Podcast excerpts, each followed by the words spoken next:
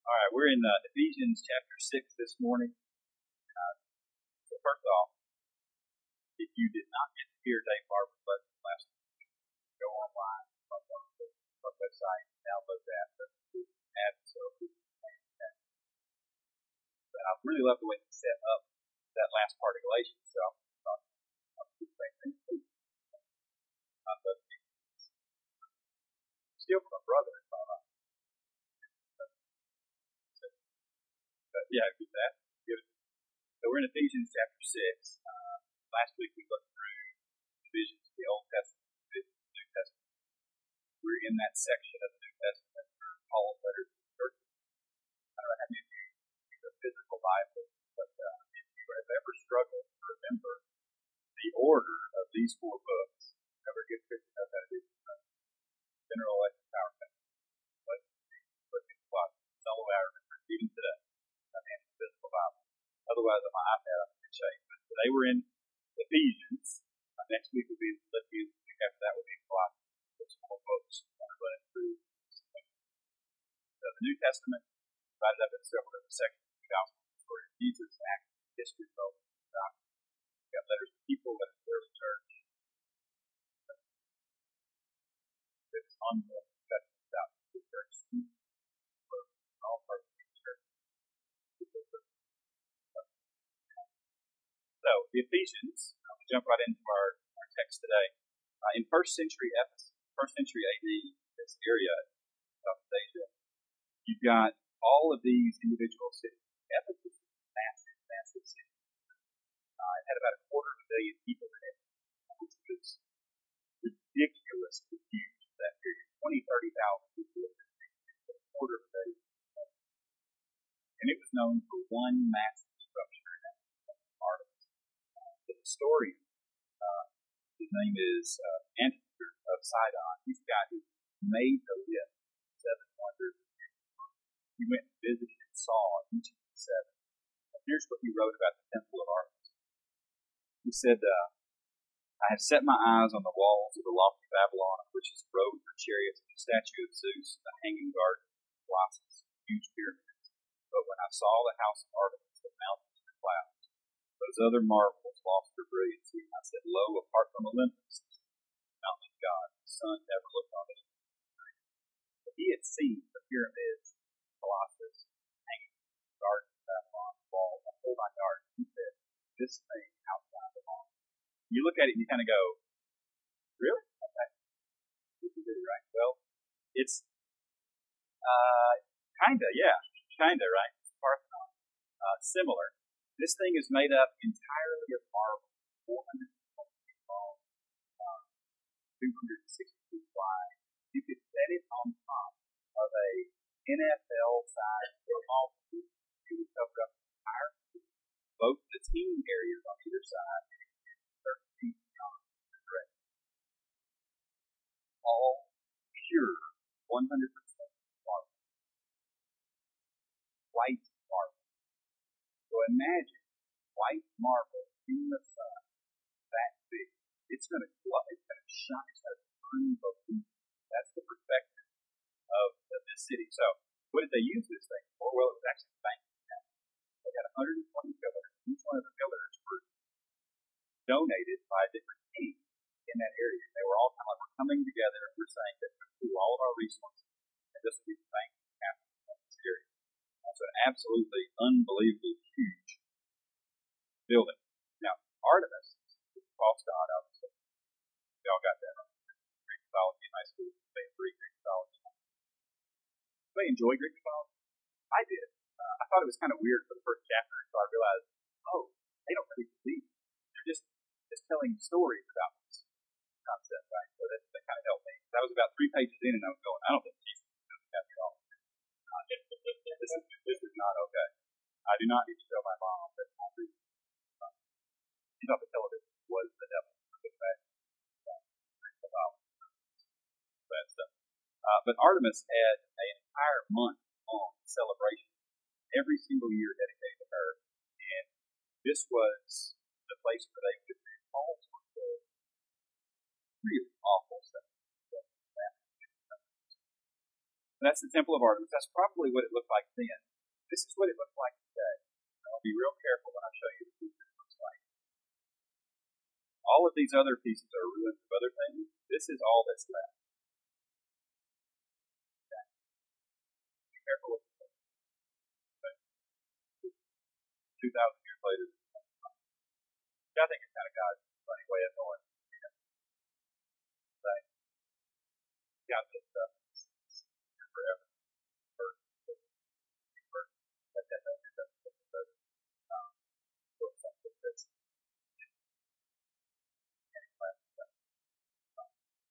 So the other thing that uh, Ephesus was known for is the theater at Ephesus. And you're probably looking at this going, yeah, I don't know how the Avengers play it. Might be okay. Me fix it. Um, this was an unusual theater because it was so massive at the time. Uh, it seats at least 25,000.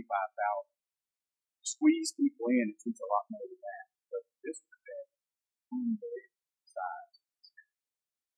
Unbelievable place. Now, it was built for drama kind of see this one lone guy down here at the bottom, right?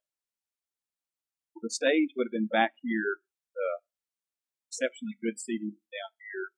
Very well showed the other day. There's actually a little hole right here with it. Uh, see the street down. Uh, hole right here where all the poor people would come in, and this is called vomitory. Well, four didn't originate stuff coming out of the mouth, and then people flowing through so quickly that by the seats that are here. Because they spewed through so quickly, they saw vomit, it was like, oh, it's a similar thing. It looks like people coming into the theater. I love this work, right? It's amazing stuff.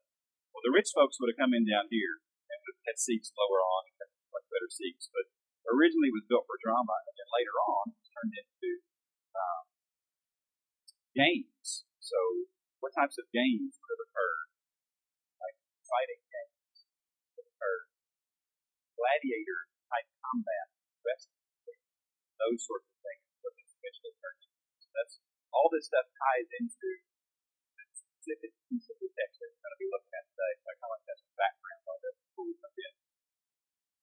So we're in Ephesus. Now, who started the church of Ephesus? Founded the church of Ephesus.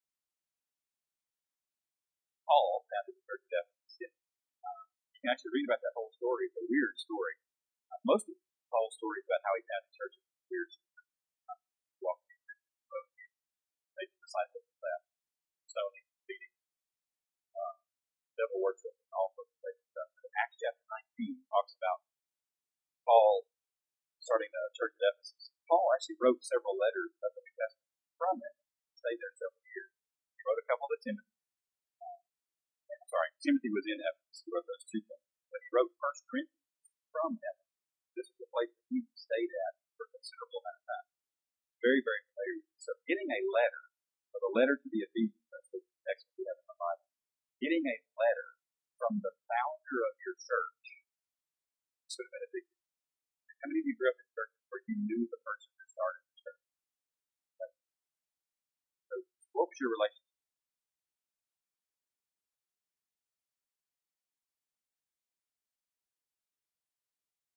Was he kind of a legend in the church, like everybody?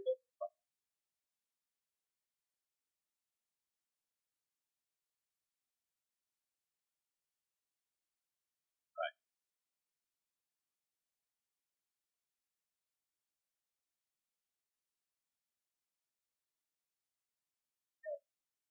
The church that I grew up in, Shelbyville, just celebrated the 50th anniversary of the original pastor.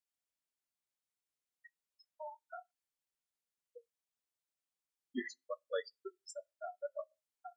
And here, I would expect so that to get a letter from the person down to the church is to be a huge waiting time. Uh, not somebody that didn't know them well. So when you look at the outline of Ephesians, uh, chapters 1 through 3 are really about what God has done, setting up that, that God put all these things in place. I'll take those all these things in place that God has taken care of. And then Ephesians 4, 5, and 6 are all about what we should do in response to that. Very, very balanced book. If you ever want to do a Bible study on an entire book, Ephesians is a great book to do it. Very straightforward. There's not a lot of the Greek isn't really challenging. Pretty straightforward stuff. Good book to study. Now, the reality, though, is that as Paul finishes up this letter, he is challenging the Ephesians to be aware of the very real truth. And one of the very real truths in the world is the devil is real. You probably heard somebody say, God loves you and has a beautiful plan for your life. Right? You've heard that before. The devil is real. He hates you. He has an awful plan for your life. That's the reality. Uh, and we're in a warfare all the time. Paul's talking them through the process of what to do to get ready for this spiritual warfare. Now, who, who knows where Paul was wrote the letter to the prison. Yeah. So, who was he chained up to in prison? He was chained up with Silas, right? He was also chained to a wall, okay? Yeah. Keep going. There was somebody else in the room because the Romans were really scared about this kind of stuff. He was chained to a a Roman guard. So Paul, for several years, hung out very intimately. So this is, this is how close they would have been for years times, right? So we're just hanging out, right? So, okay. So, so when Paul goes through and describes this process of what this armor looks like that we're supposed to put on every day, this is coming from an expert perspective. Funny because even the order in which Paul walks through these things to put on is the order in which a Roman soldier would have put on the. Had to do it in this order, otherwise it all fit. So things get put on first, right? Um, I thought that was fun. So the key thought for today was put it on. Right? Really simple, really straightforward. Put it on. And so often what we do is that we just kind of walk out for our day, assume everything's good, there's no problem, but we can't see any problem. Yet there is a very real battle and a war that has been going on for thousands of years, that continue to go on for a long time, that's occurring all around us. So we're in Ephesians chapter 6. We're going to start in verse 10. Verse 10, he says, Finally, my brethren, be strong. And if you've got, I'm take notes on your handout, just circle every time I tell you we're in imperative. Imperative is command. That we're commanded to go do something. That be strong. Be strong in the Lord and the power of his might. Put on another imperative. So we're responsible for dressing ourselves. Put on the whole armor of God. The whole armor of God. Now, all of the old commentators that I read, every single one of them said, just to be clear, those of you are new, this has nothing to do with the armor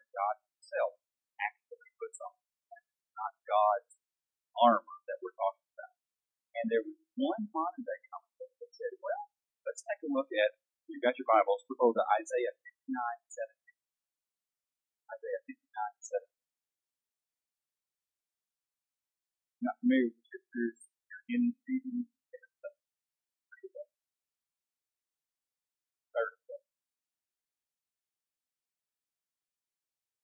Isaiah 59 17, I believe. Who's got that? Hey, Robert, that one. Who, who are we talking about here? We're talking about God. So God, what's that? Capital H on the. The pronoun stuff. So you put on righteousness as a breastplate. What else? Salvation. This is God, right? Now, this, uh, God has a physical body. Right? Yeah. Does God the Father have a physical body?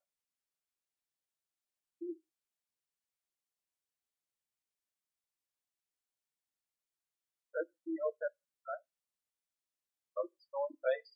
So it's kind of a fuzzy question, right? But this is this is God using physical stuff to help us understand Him, who is unknowable without His help. Lots of fuzzy stuff going on here. But God putting on this breastplate of righteousness. He wears righteousness. Sounds about right. His head is adorned with the helmet of salvation. Garments of vengeance for clothing. So God says, vengeance is mine. That's because He's got it. That's His clothing. That's not ours. You'll notice in today's text, Paul never talks about because the garments of the coat of vengeance, where that's. God's got that taken care of. We don't worry about that.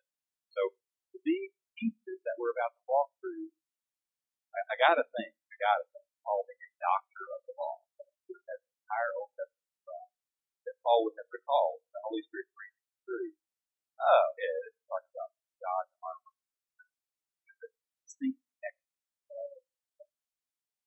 So back in verse uh, 11, so put on, that's the imperative, circle that, the whole armor of God, that you may be able to stand against the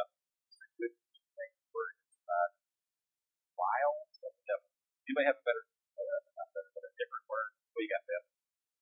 The devil's scheme. That's good. What you got? Tactics. That's good.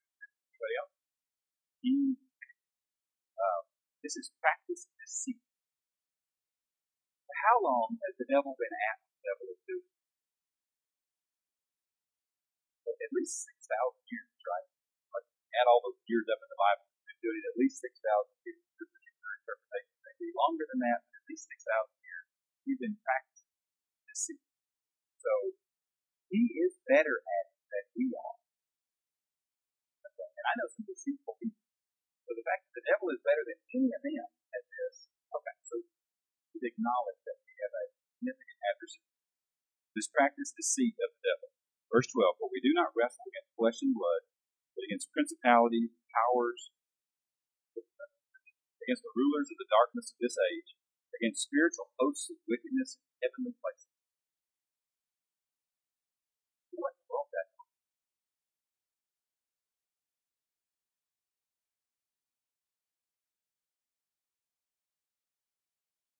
So what in the world is that talking about?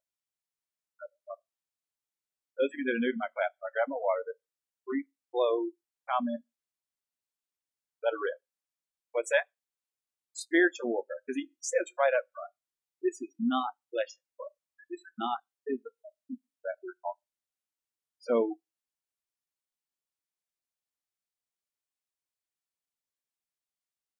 very well could. A lot of people think that. A lot of people believe that. Now, the challenge here is that Paul doesn't go into a lot of detail around exactly what. So let me clarify this really obscure thing that I just said. Now, in other places in the New Testament, these same types of words are used to describe angels. So we think that since Paul described the enemy, and he's saying that it's not flesh and blood, that perhaps it's Satan and his demonic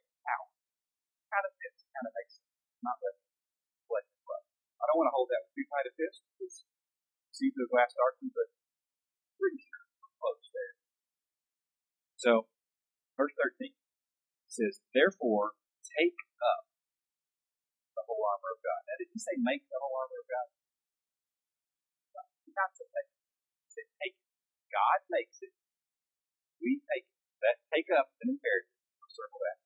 Take up the whole armor of God, that you may be able to withstand or resist in the evil day, and having done all, stand. So let's think about this for a second. What is this? Speaking of these devils. Right. There was no resistance whatsoever there, was? That was just great. Ooh, burned them. Yeah. Um, I practiced that. Like that. All right, so so we're wrestling, right? We're wrestling and, and wrestling and, and wrestling and and and now listen, now listen. What's my position after we're done? What's my position from the text after we're done? I still stand. Which means the devil that was awesome. It was like, wow, that's gotta go. Well done, sir. Well done. Which means the devil either fled or stopped. Okay. So the beautiful thing here is that this standing takes place after after the rest. This is Paul is describing the stance of the victor. Who is that? A couple weeks ago, we learned that we were more than conquerors of all these things that God did for us in our lives. And now we find that we can actually put that to use, not only in our active everyday lives, but in this you know, spiritual realm that we can't see to The devil is in. So really neat stuff. So we're standing after wrestling. So verse 14, stand therefore as an imperative, circle out. Having girded your waist with truth. Kind of like girded? You have a better word? Buckled? There you go. Buckled your waist with truth. How many of you guys wear a belt every day? Yep. How many of you guys have to wear a belt every day? I have to wear a belt. If I don't wear a belt, then I'm going to have a real problem. I'm going to be asked to leave my job after a short period of time. Right? Not going to go well. I have to wear a belt. And the Roman uh, armor, the first thing you put on is kind of this undergarment that kept everything where it needed to be so that you could fasten other things on top of it. Your foundational uh, that was awesome. That was awesome. So it's your foundation. That's good. I'm going to put that in the notes. That's too much. It's this first thing that goes on. And I love that because that's the idea that truth is the core, right? If you start with truth, you add the things of God on top of that, you got a great foundation. Uh, John Wesley said that you may be ready for every motion. For every motion. I don't know what kind of recipe the devil is going to come at. Come at, right? It may be stuff I've never seen. It may be stuff he hasn't used. For perfect opportunity. So then, number two, having put on the breastplate of righteousness. So we see this our soldier up here, right? The Roman soldier. He's got his waist with the truth, his breastplate of righteousness. And then having shod or put on shoes, uh, your feet with the preparation of the gospel of peace. So the preparation of the gospel of peace. Let's talk about shoes for just a second in the first. Who was the most dominant military commander within a hundred years of Jesus Christ? Alexander the Great. Anybody ever studied his army? They had one incredibly well provisioned piece of equipment. They came up with a way to have a thick leather sole nails, little spikes coming out the bottom, so that they could move at high speed over any terrain dry, whether it's rocky, whether it's grassy, whether it's basically spikes, right? cleats, we call them cleats nowadays, that they could move at high speed over any terrain. That's how he was able to move massive distance. You know, he died at what age 30? He had conquered basically the known world. And he led personally many of those battles. A lot of that was troops just marching through, they marching through to their feet, were well shot. So what are our feet supposed to be well shot? This gospel of peace. Because this is the great thing. If you can take the gospel into any environment, and if that seed is sown in water to grow, peace grows.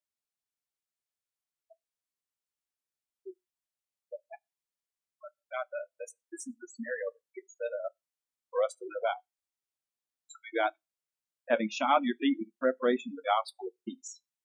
And one of the commentaries I read said this is a beautiful contrast to the raging of the outward conflict, right? I'm, we're, we're wrestling with the devil, but my feet are at peace. Absolutely understanding something solid. Verse 16, above all, taking the shield of faith.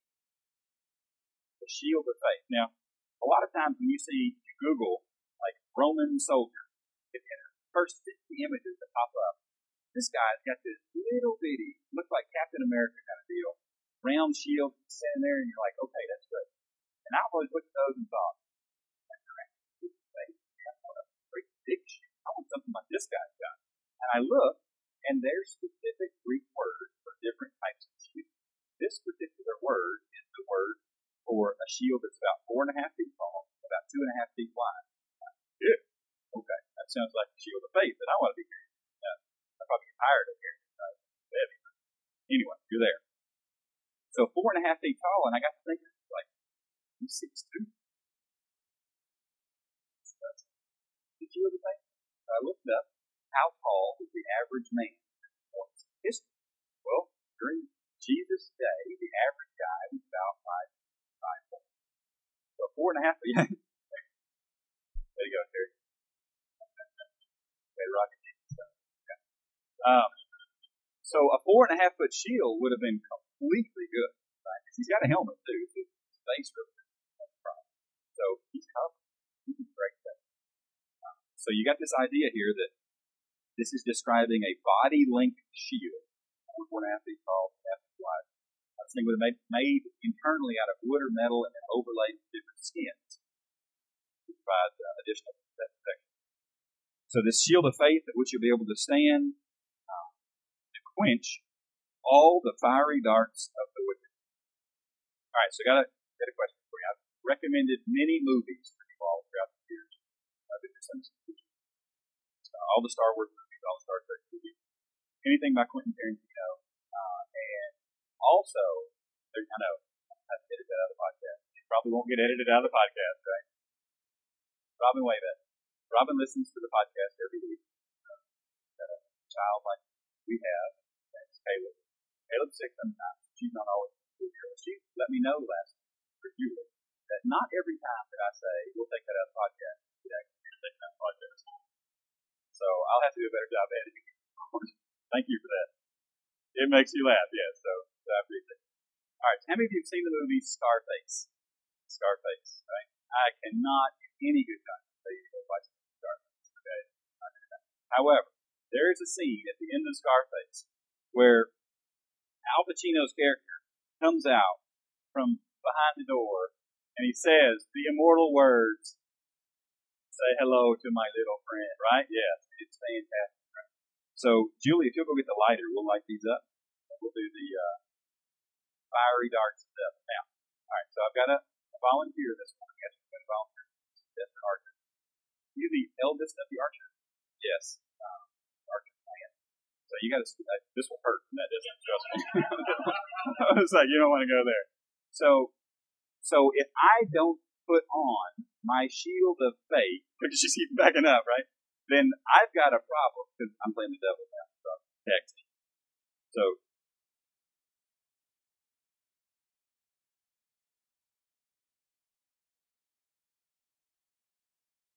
You ready? If I don't have it, then she's got a problem. However, okay, if and we'll just use the doors back there. Okay, follow me.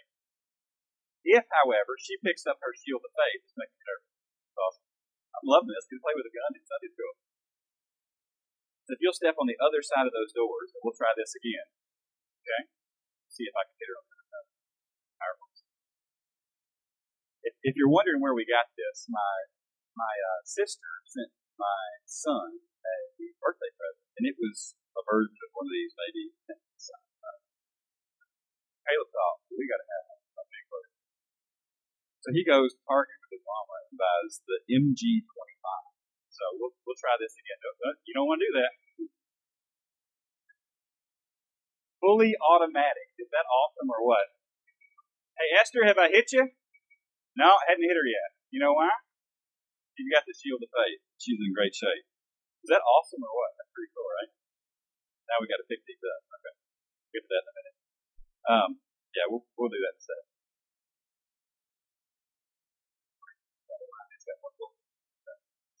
Between them. That's awesome. so, so that's our the fiery darts of the devil, right? Because sometimes we we read this stuff and we go, yeah, okay, whatever, fiery darts. Is real stuff. So, verse uh, 17, and take the helmet of salvation and the sword of the Spirit, which is the Word of God. And here we go. And this is the part, this is the piece that I think is ignored. I got feedback from several of you this week the consistency thing. Praying always with all kinds of, with all prayer and supplication in the Spirit. This prayer gets ignored a lot as a weapon. This is, this is one of the weapons that we are given to withstand the devil. Um, and this always, this praying always, is literally at every opportunity. At every opportunity. The idea is that there's different Greek words for the word time.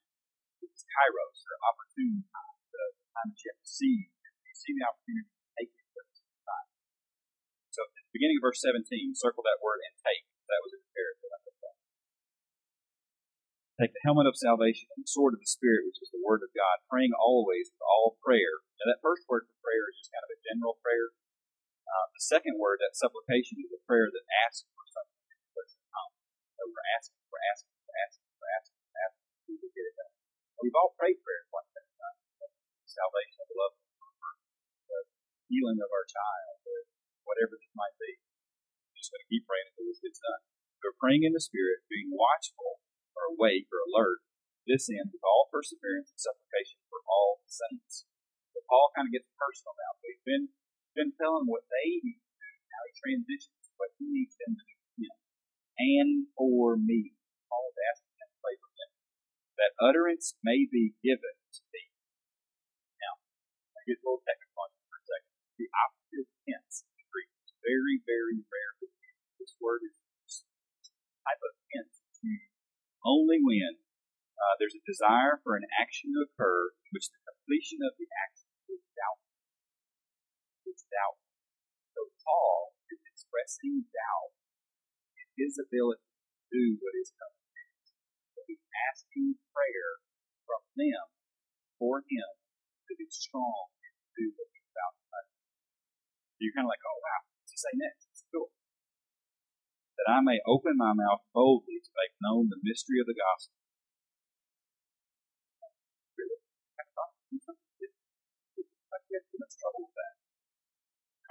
He just boldly went. Well, there were times where he had trouble. His his words here, this particular tense, implies that he wasn't sure he was going to be able to be bold. This change, there's no guards. Life is going to get worse. Verse 20, for which I am an ambassador in chains. And when we think about ambassador, in fact, the movie 300. Remember the ambassadors that came up to Leonidas? Yeah, saw this. Things go well for them or for They went quite poorly. I don't know how deep that hole was, but And uh, these guys were decked out. They were arrayed in their country finest ambassador the ambassador has all the accoutrements and all everything that he needs to have a great first impression. And Paul is saying, I'm an ambassador. Jesus turned the whole concept of It's not about how we look, it's about who we're representing. Whole different, beautiful he says that I that in it that I may speak bold as I ought to speak. So Paul asked for prayer for one thing, and that was bold proclamation. And I'm thinking, hmm, if I'm chained next to a soldier, there might be a few other things on the list. Single-minded focus. So, here's the challenge for today. We're in a battle get ready to fight, put it on, and prepare to win. So what's the point? Well, no matter how bad the circumstances are, fight. Two, use what God has given. God created this for himself, battle tested. Think back to the battle between David and Goliath. David given Saul's armor, waddles around with it. I guess that worked very well, right? It didn't fit. God's already battle tested it, customized for us, given it to us to wear for each of our battles. So use what God has given you. And my in-house theologian, Esther Archer, pray, pray more, and when you're done praying, on and pray. It's always, every time you find an opportunity, pray. So what do I do with that then? Well, fight it out. We're more than conquerors. We already won. Paul even taught us how to stand, right? How do we pose for the picture?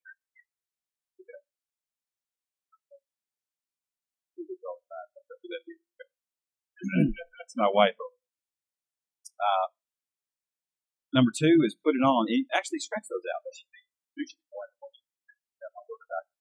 Put it on and then fight it out. And number three is right. Don't give up. Don't give up. Hopefully that's going to come uh. But don't give up. That's the soldier who's all decked out. And next week we begin Philippians. Philippians is like a whole chapter. Easy. Thanks for coming.